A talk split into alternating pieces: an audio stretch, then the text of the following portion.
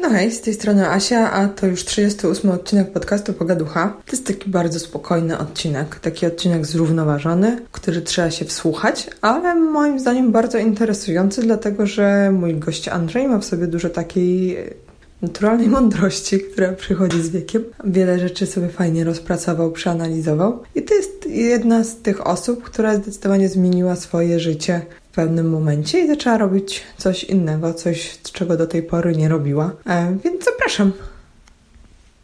Dzień dobry, Andrzeju. Cześć Asia. Ty w ogóle słuchałeś podcastów moich? Jednego, ale tak jakoś bez wielkiego skupienia. Aha. No dobrze, więc y, zazwyczaj tutaj rozmawiam z ludźmi, którzy robią różne fajne rzeczy w życiu. Od kiedy zaczęłam nagrywać podcast, to znajomi się pytają, kiedy będzie pan Andrzej. No to właśnie się pojawiam, z tego wynika.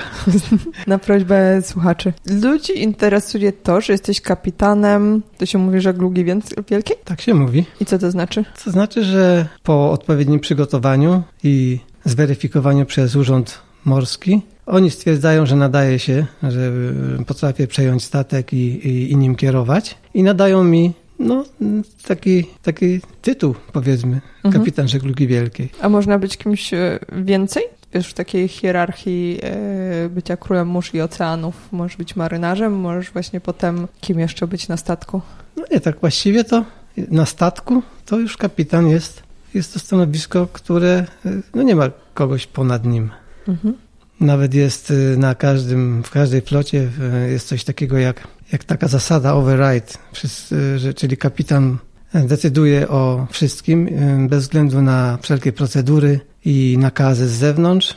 Jeżeli kapitan ocenia i, i stwierdza, że dla bezpieczeństwa statku jest tak, jak on ocenia, to, to, to jest jego decyzja i tak musi być. Mhm. Czyli nieważne, co będą mówić przez mikrofony, e, tak jak no na Titaniku. Jak kapitan mówi, że płyniemy, to płyniemy. Tak. Mhm. E, bo wydaje mi się, że wiele osób ma wyobrażenie na temat statków właśnie z, głównie z Titanica. To może nie jest najszczęśliwsza historia, natomiast y, wiesz, że, że kapitan zawsze jest w takim mundurze i zawsze stoi przy sterze drewnianym, dużym, rzeźbionym, milczy i patrzy takim zamglonym wzrokiem w dal. Czy, czy tak to wygląda? Może milczeć, ale, ale no, no, tak jak powiedziałem, ostatnie zdanie należy do kapitana. No i kapitan właściwie organizuje życie na statku, a nie stoi za tym sterem i steruje osobiście. Mhm. Role są podzielone. Mhm. Także oficerowie wachtowi robią swoje na wachtach. Jak, jak jest potrzeba i musi być e, sterowanie ręczne, to, to jest wzywany na, na mostek e, sternik. A kapitan oczywiście też może to robić, jeżeli y, chce albo jak, jak jest taka konieczność, ale no, raczej jest po to, żeby zorganizować y, życie na statku. Mhm. A ile takich osób masz na statku, jak teraz na przykład płynąłeś, byłeś w Chinach? No, w tej chwili to miałem tak, jakoś tam było na początku chyba 17 osób, a później docelowo już po zmianie załogi było 18. Mhm. I jesteś ty jako kapitan i, i kto jeszcze? Są zwykli marynarze? No to powiedzmy od góry jest kapitan, jest y, chief oficer, second oficer, trzeci oficer. Y, później na pokładzie jest bossman, dwóch marynarzy, dwóch AB było i dwóch OS-ów, a w maszynie y, jest chief inżynier, drugi inżynier, trzeci inżynier, czwarty inżynier, fitter, motorzysta, no i w kuchni był kucharz i messman. Mhm.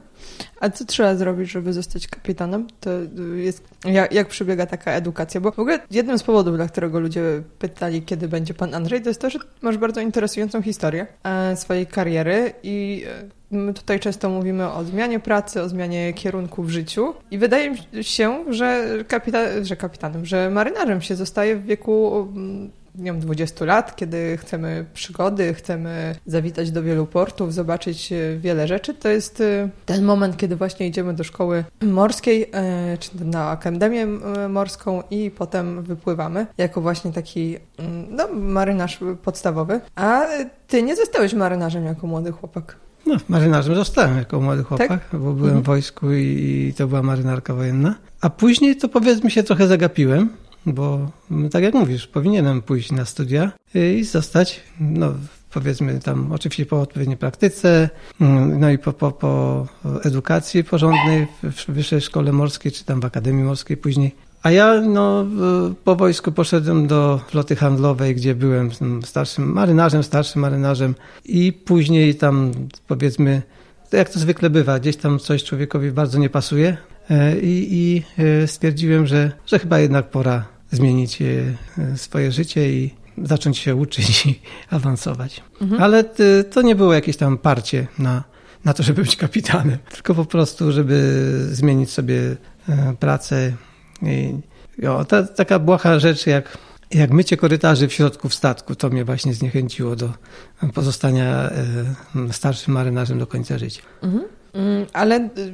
dobra, czyli tak y, układając to w, tak na osi czasu. E, byłeś młody, zostałeś, zacząłeś pływać, e, byłeś tym starszym marynarzem i stwierdziłeś, że nie chcesz już myć tych e, korytarzy i potem poszedłeś do szkoły się uczyć, czy, bo miałeś też dosyć długą przerwę w tym pływaniu. Tak, właśnie, nie, to, to tak ogólnie to, no, to powiedzmy pod tym względem może to jest tak troszkę ciekawiej niż, niż jakby to było normalnym trybem, jakbym poszedł, czyli wyższa szkoła, kadet, y, oficer, tam trzeci, drugi, pierwszy kapitan. E, ja po prostu mm, miałem sporą przerwę, bo często na morzu też tak jest, że ludzie idą tam popływać, trochę pieniędzy zarobić i mówią, że już więcej tam nie wrócą. No a ja y, miałem taką dość ciężką pracę, bo, bo zająłem się takim małym biznesem w sklepie warzywniczym. Mhm. No i tam tak y, nawet nie było źle, jeśli chodzi o finanse, ale y, przeczytałem książkę y, Antonego Robinsa Obudź sobie olbrzyma. Mhm. No i to mi, tak się powiedzmy, przyłożyłem się do tej książki. No, troszkę mnie tam podszedł autor, bo stwierdził, że tam bardzo mały procent ludzi potrafi to przeczytać do końca. No to ja postanowiłem to zrobić. W międzyczasie tam prosił o różne ćwiczenia, czy zapisywanie sobie jakichś rzeczy. Też to zrobiłem. No i właśnie tak bardzo ona, ta, ta książka zaważyła na moim życiu, ja uważam, bo tam między innymi było coś takiego, że trzeba było sobie e, wyobrazić siebie za 20 lat, czy tam za 5, 10, 20 lat, e, robiąc to, co się robi w tej chwili. No ale to, co ja robiłem, tam żadnego rozwoju nie było. Stało się za ladą w jakimś szarym fartuchu. No i tak sobie pomyślałem, że jak za 20 lat też tak będę stał tutaj, już takiej troszkę mocno zdziedziały, no to tak może to być smutne. Więc właśnie y, później akurat też przypadek z, z, zaważył na tym, że spotkałem kolegę, z którym kiedyś byłem na statku. No I on tam mi powiedział o firmie, w której właściwie teraz jestem już ponad 20 lat. I tak stwierdziłem, że, że, że należałoby właśnie y, zmienić coś w swoim życiu i no i tak to się stało, że tak się potoczyło. A jeżeli chodzi o, o karierę, tam w cudzysłowie powiedzmy, to tam ja nie miałem nigdy żadnego parcia na, na wyższe stanowiska. Tak jakoś się potoczyło, że była koniunktura, była potrzeba, żeby kogoś tam awansować. No a ja akurat byłem przygotowany do tego i pod ręką i po prostu tylko jedyne co to nie unikałem tego, nie, nie bałem się. Troszkę tak głową do przodu szedłem, że spróbować trzeba. Jak się uda, to będzie dobrze, jak się nie uda, to, to wracam na, na pozycję wyjściową. Mhm. w każdym odcinku też ja mówię, skąd znam ludzi, z którymi rozmawiam. E, ciebie znam z tego tytułu, że jesteś e, panem Andrzejem e, w pierwszej kolejności ojcem Jacka, bo tak cię poznałam, mojego szwagra, a w drugiej kolejności ojcem mego męża, więc jesteś moim teściem też. I dla wielu osób jesteś takim autorytetem jako człowiek, który potrafi odrabiać lekcje. I to jest jakby bardzo fajne to, co mówisz na temat tej książki Robinsa, na temat tego, że po prostu nie przeczytałeś jej, tylko przegrzebałeś ją i, i robiłeś to, co było do zrobienia. Ale chyba tak samo, jeśli chodzi o edukację, nie? Bo ty zostałeś kapitanem w wieku ilu lat? Hmm nie chcę mi się liczyć, w 2007 roku. Mhm. No to ci powiem, to jest 11 lat temu, bo akurat tak. Sylwia tyle ma lat, więc ja wie, wiem, kiedy to było. E, więc y, dosyć niedawno, a żeby zostać tym kapitanem, to troszeczkę się trzeba e, pouczyć i przyłożyć, nie? To nie jest a tak, tak, że... tak. To, to ja właśnie jeszcze tak już powiedzmy już y, w starszym wieku i dość mm, z dużą przerwą od y, takiej normalnej, regularnej nauki, to to na pewno było o wiele, wiele trudniejsze dla mnie i stresujące niż na przykład jak gdybym to robił za ciosem, czyli zaraz po szkole. Mhm. Także tak trzeba było tam powiedzmy mocno przyginać, żeby, mhm. żeby to się udało. Ale siedziałeś po nocach i po prostu Tak. kułeś, jak normalnie to się robi w wieku młodym. Nawet Na nie studiach. tyle kułem, bo jakoś do kucia to nie miałem zacięcia, ale po prostu starałem się wszystko zrozumieć. I, no i później i ćwiczyć, tak, i ćwiczyć rzeczy, bo na przykład takie egzaminy, czy, czy rzeczy, które trzeba umieć i szybko robić, trzeba je szybko robić y, na bieżąco, jak tam, no, no, jak to w morze, sytuacje się bardzo szybko zmieniają, no to czas jest, że tak powiem, największym wrogiem. No i, i tam trzeba było się wykazać takim treningiem, po prostu zrobić dużo zadań, żeby dojść do wprawy i, i to dawało efekty. A co trzeba umieć? Y, Tam jest dużo. Znaczy, cały czas drążę ten temat y, tego zostawania kapitanem, dlatego że ja pracowałam z marynarzami, którzy nie byli już marynarzami, i oni zawsze. Tłumacząc, dlaczego już nie pływają, no poza tym, że niektórzy się po prostu nie nadawali, kwestia rozłąki i tak dalej, zaraz będziemy o tym rozmawiać. Ale wiele osób mówi, że a to nie ma sensu, bo to trzeba być ustawionym, bo to trzeba mieć kogoś z rodziny już tam, bo y, to nie jest tak, że hop i po prostu, że ciężka praca, tylko że to są kontakty, bo tych y, stanowisk pracy jest niedużo, chętnych jest dużo. Brzmi to troszeczkę jak wymówka, biorąc pod uwagę to, to co teraz mówisz, że to ci się udało, ale jeśli chodzi o zakres nauki, no to właśnie co tam musisz wiedzieć? Znać wszystkie morza na pamięć, wszystkie dopływy, wszystkiego, głębokości. Nie, trzeba umieć korzystać z materiałów i, i, i co można znaleźć po prostu w publikacjach i tak dalej. To nie trzeba tego pamiętać. Dobrze jest mieć ogólne pojęcie o tym i gdzie to szybko znaleźć, powiedzmy. No jeżeli ktoś ma taką pamięć i jest takim omnibusem, no to może ma i łatwiej. Ale to, nie wiem, to chyba też można się przeładować i, i, i, nawet może to nie być korzystne. Także, a powiedzmy, mm, no, praca na morzu, a zwłaszcza powiedzmy yy, praca kapitana jest taka mocno kompleksowa. Tak, yy, nie, nie jest to, że musisz wiedzieć w jakiejś jednej dziedzinie coś tam. Właściwie musisz wiedzieć wszystko, bo i praca z ludźmi, i, i właśnie fachowość, bo jak ktoś do ciebie przyjdzie, no to musisz mu powiedzieć, yy, co trzeba konkretnie zrobić i ostatecznie, jeśli ma ktoś wątpliwości. Mm, Sytuacje właśnie na morzu i stresujące rzeczy, i wypadki, i radzenie sobie ze stresem, ze trudnymi sytuacjami. Nawet warunki pogodowe, to nie jest to, co praca na lądzie i, i nieraz pro- proste czynności, które wykonuje się na lądzie, na morzu są 100 razy trudniejsze niż, niż, na- niż na lądzie. No i jeszcze właśnie psychika, o, tak jak mówiłaś, rozłąka, to wszystko na człowieka działa. No i trzeba sobie z tym radzić. Mhm. Dobra. Dla osób, które nigdy nie miały nic wspólnego z pływaniem, bo myślę, że takich ludzi jest dużo, my jesteśmy nad morzem, więc tu jest dużo marynarzy i mniej więcej się słyszy o tym, że, że ktoś ma kogoś z rodziny, kto pływa. Jak ty idziesz na statek, to wypływasz i nie macie przez ile czasu mniej więcej? No tak, mam szczęście, bo mamy krótkie kontrakty, mm, dwa miesiące góra. Mhm. A inni ile potrafią pływać naraz? No tak re- regularnie to ludzie pływają też 3-4 miesiące, to, to jest taki normalny kontrakt. Może Mhm. więcej pieniędzy za to dostają. Mhm. A potem jak wracą? Wr- Wracają? E, to ile są na miejscu? Ile No, się w nie, domu? nie wiem, no ja, ja pracuję właśnie dwa miesiące na, w morzu, dwa miesiące w domu zostaję, także przeważnie w tym systemie pracuję. Mhm. E, no dobra, a możesz opowiedzieć nam, jak to wygląda? Na przykład teraz ostatnio, e, jeśli chodzi o te wszystkie stresujące sytuacje, to miałeś taką raczej ekstremalną chyba podróż właśnie w tych Chinach. E, czy to było takie zupełnie normalne, bo mieliście przygody z piratami? No nie, na szczęście nie mieliśmy. E, mieliśmy ochronę, co, co, co daje może nie tyle bezpieczeństwo, co poczucie bezpieczeństwa, i, ale to jest bardzo ważne. To du, dużo, że tak powiem, załatwia. Chociaż mimo wszystko musimy być przygotowani, bo tak czy inaczej właśnie kapitan, no i załoga jest odpowiedzialna za to, jak jesteśmy przygotowani na, na wizytę ewentualnych piratów. Mhm. Ale właśnie ci ochroniarze, czyli firma, która jest i ma broń, nawet palną, także przeważnie piraci widząc to mm, odpuszczają sobie, także no, czuliśmy się o wiele, wiele bezpieczniej. Mhm. No dobrze, tylko mm, wielu ludziom może być ciężko sobie wyobrazić sytuację. Lecisz samolotem i wsiadasz e, na statek e, w Chinach, powiedzmy, bo nie zawsze wsiadasz na statek tam, gdzie Mhm. jesteś. Wieziesz coś, bo, bo co ty wozisz tymi statkami? No my akurat wozimy chemikalia. Mhm.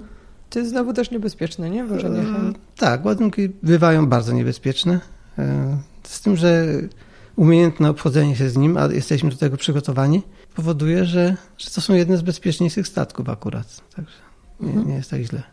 No dobrze, i co ci piraci chcą od tej chemii? Co chcą? A to raczej chyba nie od chemii, tylko od ludzi albo od właściciela statku, czyli mhm. jeżeli im się uda e, opanować statek, to później go po prostu chcą okup za niego. To, to jest główne ich zajęcie mhm. i cel. I to często się zdarza faktycznie, że ci piraci e, gdzieś tam przyjmują te statki? Nie, nie często. Teraz jest jakoś spokojniej, ale bywało, że mocno były nasilone ich działania i, i wtedy, no, no niestety, to statek nieraz tam kilka miesięcy, czy nawet rok, czy dłużej był w ich rękach i załoga też, no to na pewno to nie było dobre. Nie chciałbym się znaleźć w takiej sytuacji. Ale y, są do tego specjalne firmy, które zajmują się ochroną statków przed piratami. Tak, no to właśnie po, po tych dużych tam mm, wielkich akcjach pirackich, to, to, to właśnie można zatrudnić sobie mm, ludzi przygotowanych do, do walki powiedzmy z nimi, a przynajmniej do odstraszania, no i, i to jest dość skuteczne, jak, jak z tego co widzę. I masz normalnie na statku e, wtedy ludzi z karabinami, tak, z tobą trzech, płyną? trzech ludzi. Na przykład ostatnio były, był lider i dwóch e, jego podwładnych byli na, na mostku cały czas, trzymali wachty razem z nami i, i, i no, mieliśmy, że tak powiem, pod kontrolą cały horyzont i, i mówię, to było pod kontrolą.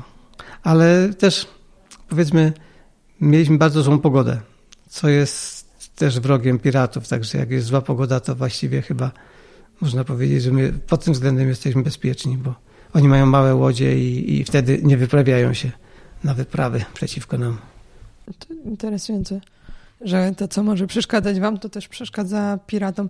Wiesz co, jeśli chodzi o te zagrożenia związane z e, pracą, no to mówiliśmy już o tym, że wozicie chemię, co może być niebezpieczne. E, są piraci, faktycznie istnieją, a, a jeśli chodzi o rozłąkę, jak e, ludzie sobie z tym radzą, to, to faktycznie no wydaje mi się, że to może być cięższe na statku niż w jakiejś innej pracy wyjazdowej, bo jednak tych ludzi jest tam mało. Mówisz, że masz 18 osób na statku i przez te dwa miesiące spędzasz czas tylko z tymi ludźmi.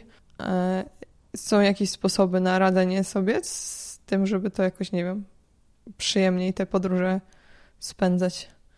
Tak, no, tam jest, no, każdy ma w miarę, przynajmniej na tym moim statku ostatnim teraz, to warunki socjalne, jeżeli chodzi o kabiny, były bardzo dobre. E, jest też pomieszczenie, że można poćwiczyć. No na razie jeszcze, bo to był nowy statek i nie, nie był zbyt wyposażony w, w jakieś tam sprzęty do tego. Poza tym Filipińczycy byli na statku i oni uwielbiają karaoke i tam zajrzałem na nich, do nich kilka razy, to oni się świetnie bawią. No ale oni też muszą sobie z, z tym radzić, bo oni y, pracują, mają kontrakty do 11 miesięcy nawet i dłużej sobie przedłużają, także oni tam spędzają życie po prostu. Ale tak z tego co widzę, to, to, to sobie nieźle radzą. Mhm.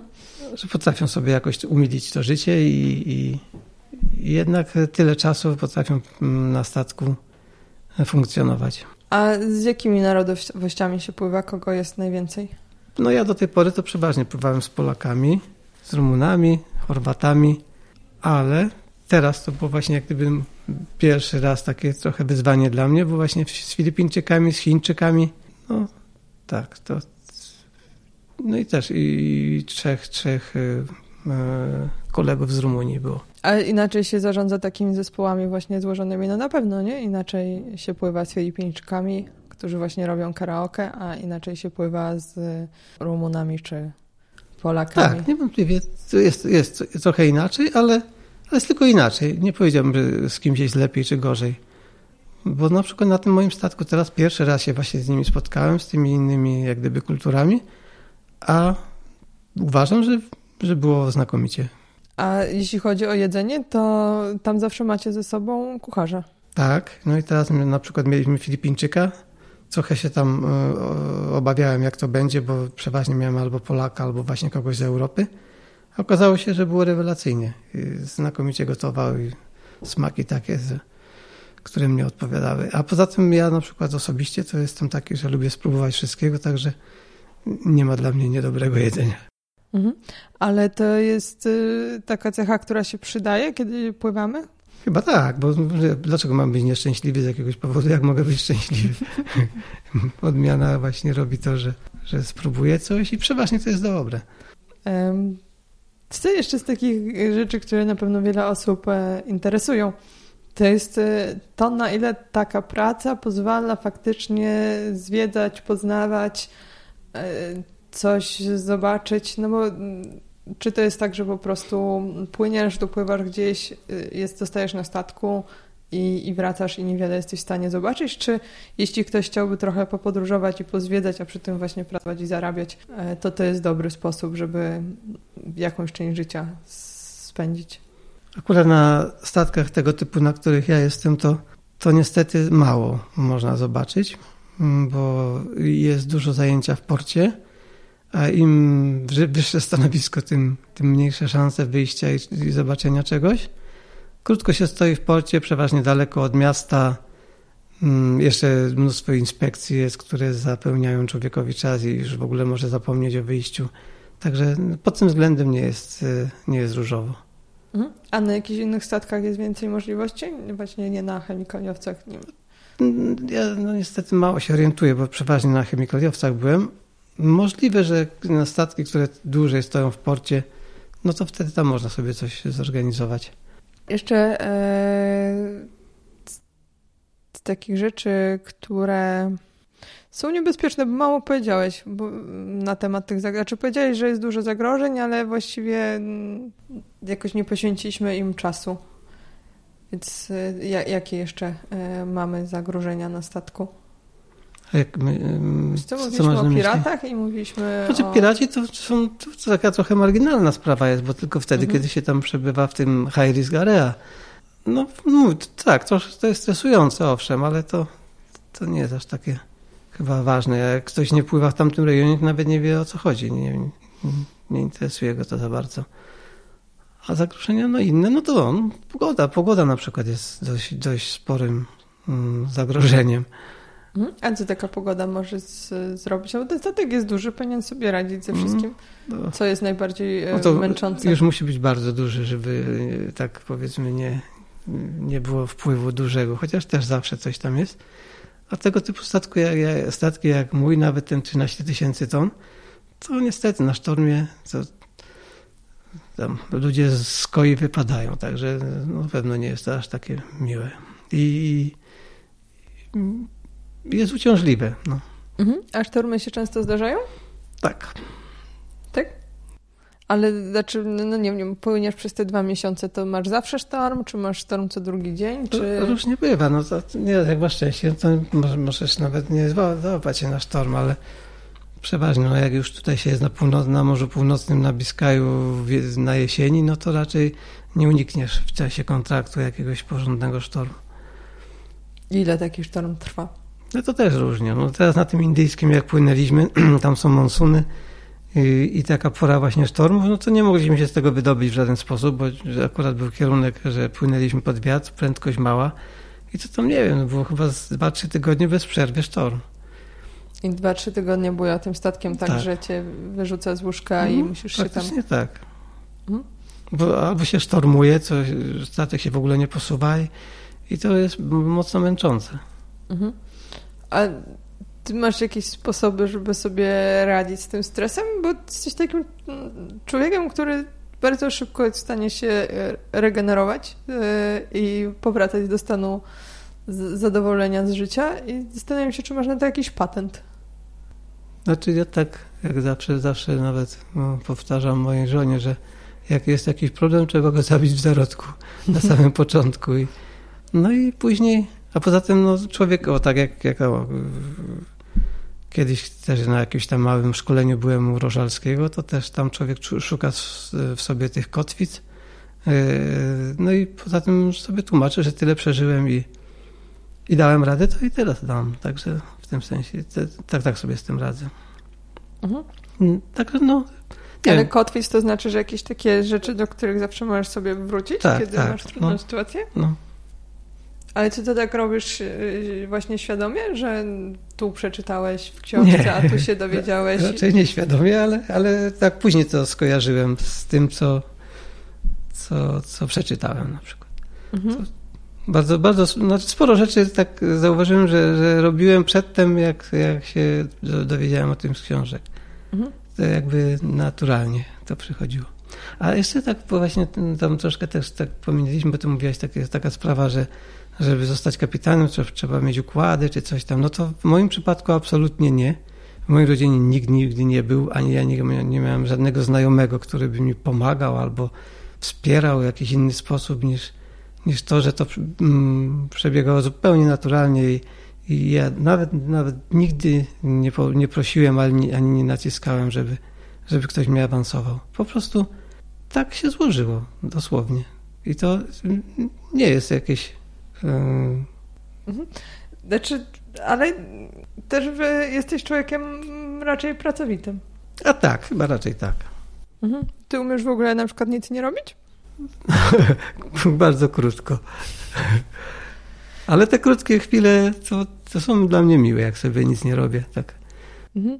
Ale zawsze tak miałeś, że coś robiłeś, bo ty w ogóle pochodzisz spod y, Kielc, gdzie się wychowałeś i tam tak, dzieciństwo, wczesne dzieciństwo tam spędziłem. Mhm.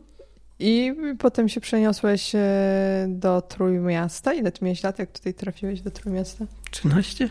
13. Mhm. E, I jak chodziłeś do szkoły, to właśnie zawsze mm, taki byłeś, że coś robiłeś i, i umiałeś jakoś tak utrzymywać pozytywne podejście? Tak, no tak. Chyba jakieś tam miałem takie poczucie obowiązku i, i miałem, lubiłem mieć zrobione to, co powinno być zrobione. No tak, tak to wyglądało.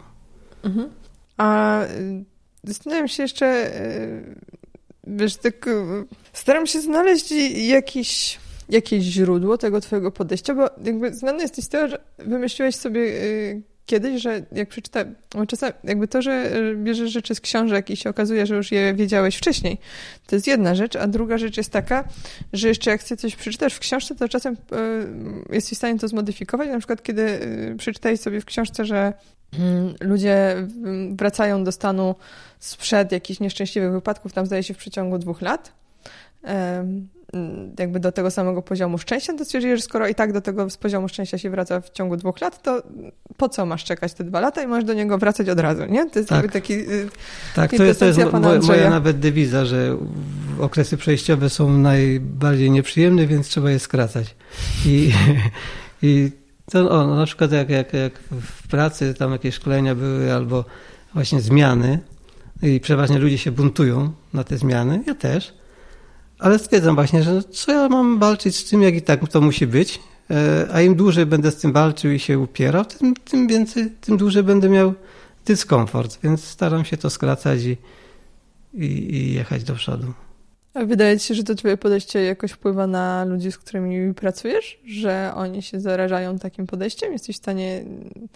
Generalnie jak podchodzisz do tego zarządzania statkiem w taki sposób e, przemyślany i strategiczny, no właśnie, żeby łagodzić konflikty między ludźmi, czy jakieś spięcia, nieprzyjemne sytuacje, czy stresujące dla kogokolwiek, czy ty masz taką intuicję, jak robić rzeczy? No, no tutaj to właśnie, to też różne szkoły na ten temat, że można być takim autorytatywnym przywódcą, albo właśnie y, dowodzić tym statkiem w bardziej taki y, miękki sposób. No to ja chyba raczej właśnie tak staram się współpracować dawać ludziom do um, poczuć, że są ważni. I wtedy, no przynajmniej tak mi się wydaje, że, że im się lepiej pracuje, mnie się lepiej pracuje. Mhm. A miałeś jakieś takie... A to, mhm. nie, widzisz, nie, nie obserwowałem, czy jaki jest mój wpływ konkretnie na to. No, ogólnie chyba nie jest aż tak źle. Ogólnie statek, na którym ja jestem, to przeważnie ma dość dobre wyniki, także w ten sposób jest też dobry. Mhm. A właśnie, bo to jest jakoś oceniane? W jaki sposób Stanów no, ma dobre wyniki? To na pewno, na pewno firma jakieś... to ocenia. Mhm. E, często jest to też, no, na przykład to, jakie są wyniki inspekcji, chociaż tam to też troszkę loteria, bo zależy jaki inspektor przyjdzie. E, często, no ale jak, jak są wyraźne zaniedbania, no to wiadomo, że, że to, to ma na pewno negatywny wpływ. Mhm. Ale ogólnie to, nie wiem, tak chyba dosyć jest okej. Okay. No, w tej samej firmie jestem już ponad 20 lat, także też powinno chyba doświadczyć o tym, że nie, nie że jest okej. Okay. Mhm. A jak byłeś mały, to sobie wyobrażałeś, że będziesz, no mówisz, że nie kapitanem, bo to się wydarzyło tak y, po prostu, y, różnymi zbiegami okoliczności i jedno wynikało z drugiego. Mm, miałeś jakieś inne plany, marzenia? Że na przykład kim zostaniesz policjantem? Albo strażakiem? Nie, tak chyba tak strażakiem to może nie. Nawet nie, nie, nie, nie mogę sobie przypomnieć, mm, czym ja bym tak naprawdę chciał być. Ale jeżeli już, to może cię co zaskoczy, bo yy, mnie przeważnie nie ciągnęło do tego właśnie, żeby być jakimś tam przywódcą, o dziwo. Wolałem, znaczy o, nawet jak do wojska szedłem, to, to bardziej mi się podobało moro niż te, te, te stroje galowe. Także tak, tak, tak to u mnie było. Jakoś nie ciągnęło mi po to, żeby, żeby tam, a już na pewno nie, nie to, żeby tam kogoś poniżać, czy, czy pokazywać mu swoją wyższość. To absolutnie nie. Jeżeli już to, tak jakbym powiedzmy wolał być podwładnym niż, mhm. niż kimś, kto tam jest przywódcą. Mhm. No to ci nie wyszło trochę. Trochę mi nie wyszło. No to tak. no, Chyba byłoby dobrze, gdyby każdemu tak nie wychodziło. No może i tak. Możemy sobie tego życzyć. Ale to jest to, sprawa jest tego typu, że no chciałbym, nawet właśnie jak do Rażolskiego poszedłem tam właśnie sobie na jakiś tam trening, to, to w tym celu, żeby, żeby być dobrym przywódcą, żeby e, ludziom, którym powinienem przy, dawać przykład i przewodzić, żeby po prostu oni mieli też z tego korzyść. No i, no i oczywiście ja też. Mhm. Ale głównie, żeby oni mieli y, jakieś o, y, konkretne. Y, staram się bardzo zawsze y, na przykład y, dbam o to, żeby, żeby komunikacja między ludźmi była klarowna i taka wyraźna, żeby każdy wiedział, co ma robić, bo, bo wiem, że to jest komfort i że ludzie wtedy dobrze się z tym czują i, i sobie to cenią. Mhm. Ale w jaki sposób jakby wchodzisz, mm, jaki, w takim sensie, że tworzysz procedury, czy nie, nie, że, że po prostu między ludźmi też mediujesz, jeśli jest jakiś mm, problem? Mediuję jak mediuję, po prostu staram się mm, nie być chorągiewką, staram się y, trzymać jeden kurs, być przewidywalnym i tak samo, tego samego oczekuję od innych. Mhm. Dobra, wiesz co, chyba zrobimy taki krótki odcinek, bo on jest bardzo treściwy i ty nam dużo powiedziałeś na temat swojej filozofii i myślę, że w tym odcinku bardziej niż tak naprawdę na czym polega praca kapitana, to e, istotne jest to mm, twoje podejście do tej całej pracy i do tego wszystkiego, co robisz i myślę, że dużo osób e, będzie mogło coś dla siebie znaleźć. Myślę, że żeby jeszcze tak do końca mm, wybrzmiało wszystko, to tylko Mm, podsumujmy, że jeszcze raz, że ty byłeś e, w wojsku, potem zacząłeś pływać i pływałeś przez e, kilka czy kilkanaście lat? W wojsku to powiedzmy byłem z poboru. To, tak, mhm. Znaczy, aha, poszedłem do, owszem do szkoły y, z własnej woli, ale do szkoły morskiej, mhm. Wojskowej, a później y, y, zrezygnowałem powiedzmy z takich dziwnych powodów jak E, nie podobało mi się ustrój i tak dalej, że miałem być tym trybikiem i mhm. E, w, w, tym ustroju. Więc musiałem dosłużyć e, jako w służbie zasadniczej do, do trzech lat. Mhm. Także 1082 dni w, w wojsku spędziłem, mhm. co uważam za no, trochę stratę czasu. Mhm. Chociaż nie tak, nie tak do końca. Pewnie trochę, to też tam trochę człowiekowi dało. A, Czyli ty na początku a, a po... byłeś bardzo krótko. A tak, także najpierw byłem w wojsku, później mm, pływałem na bunkierkach, później byłem na jednym kontrakcie na chemikaliowcu, później poważnie zachorowałem. E, później, aha, później znowu byłem na kontrakcie. O, właśnie dlatego, że, że dostałem ten urlop bezpłatny i, i, i poszedłem się przebadać, to się okazało, że byłem mm, poważnie chory. No ale później pojechałem na ten kontrakt. Później z, miałem długą przerwę właśnie i pracowałem sobie tutaj w sklepie warzywniczym. A potem znowu zacząłem pływać. Ale czy ten sklep warzywniczy też y, to był twój, nie? Więc też y, masz w sobie coś z przedsiębiorcy i jakby takiego organizatora no tak, no tak. rzeczy. Wtedy trzeba, było, wtedy trzeba było, e, tak, tam już było, człowiek był wszystkim w tym sklepie. E, no dość długo, nie pamiętam teraz ile lat, ale jakieś 5 lat, może więcej. Mhm. No i później już e, znowu zacząłem pływać, no i tak powoli. I wtedy zacząłeś od początku, czyli znowu musiałeś Tak, iść do szkoły, znowu Wszystko, musiałeś wszystko studiować. musiałem, wszystkie, wszystkie świadectwa, wszystkie papiery musiałem odnawiać, bo to, co było przedtem, to już się wszystko... I zresztą nawet się troszkę realia e, zmieniły na morzu. Mhm. Także to trzeba było jak gdyby startować od nowa. A co będziesz robić na taką starość, starość, jak nie będziesz pływać? Bo już wiemy, że nie umiesz siedzieć. No zobaczymy, to chyba życie przyniesie i, i w tej chwili na pewno ci tego nie, nie, nie odpowiem ci na to pytanie. Dobra. To przypuszczam, że to, co zaczniesz robić, jak przestaniesz pływać, to będzie równie interesujące jak pływanie, to Mam wtedy nam o nadzieję. tym opowiesz. Dziękuję Ci bardzo. Ja również dziękuję.